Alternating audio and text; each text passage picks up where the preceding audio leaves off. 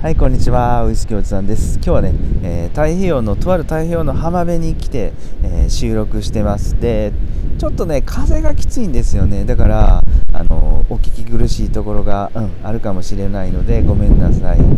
はい。で、今日12月3日の、えー、誕生日カクテルはね、えファイナルアプローチっていうカクテルです。え後ほどこのカクテルを紹介したいのと、そしてその前に、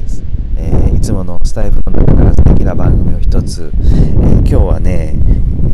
鈴木家の「人と人」っていう番組でね、えー、この固定配信では、えー、鈴木家嫁と夫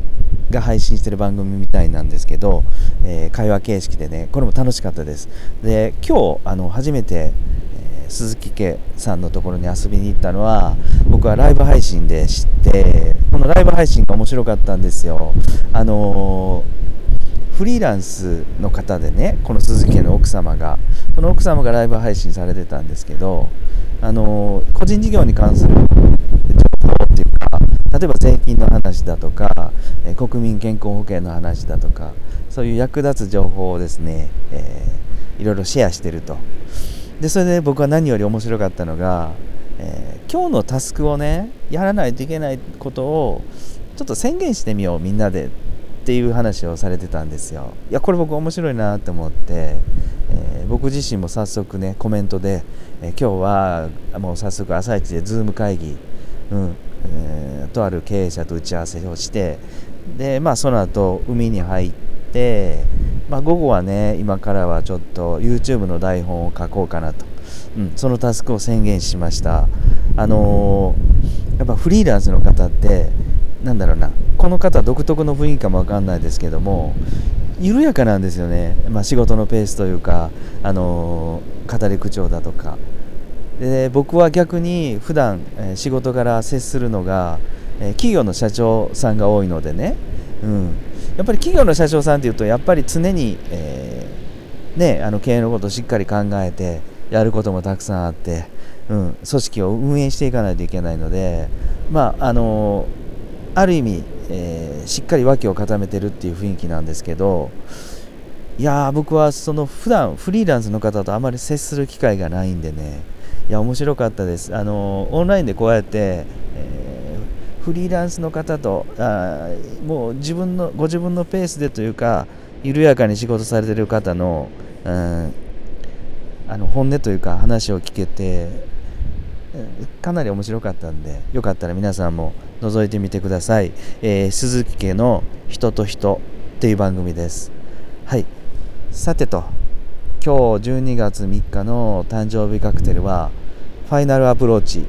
ていうカクテルらしいですよ。これはねあのもともと全日空釧路全日空ホテルかな。そこのバーテンダーの方のオリジナルカクテルらしくてね、ファイナルアプローチっていう意味は最終突入あの飛行機が空港にあの滑走路にズドーンってねあの着地することを言うみたいなんですけどもやっぱりあれでしょうね。釧路空港の多分全日空ホテルで僕は行ったことないんですけどあの釧路空港を見渡せる全日空ホテルのバーでね飛行機の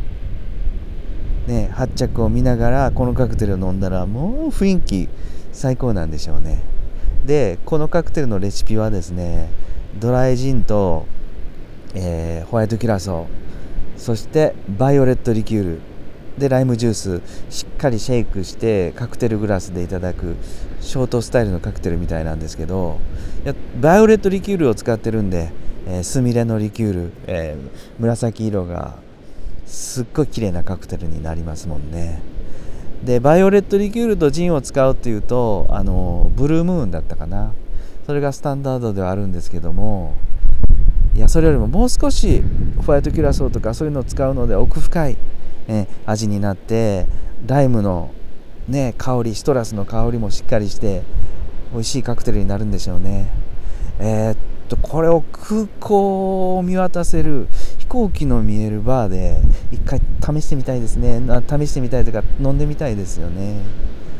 はい、えー、そんなカクテルを今日は紹介させていただきました。でちょっとねあのーアレンジするとするとこのしっかりしたショートカクテル、えー、アルコール度数も30度前後になると思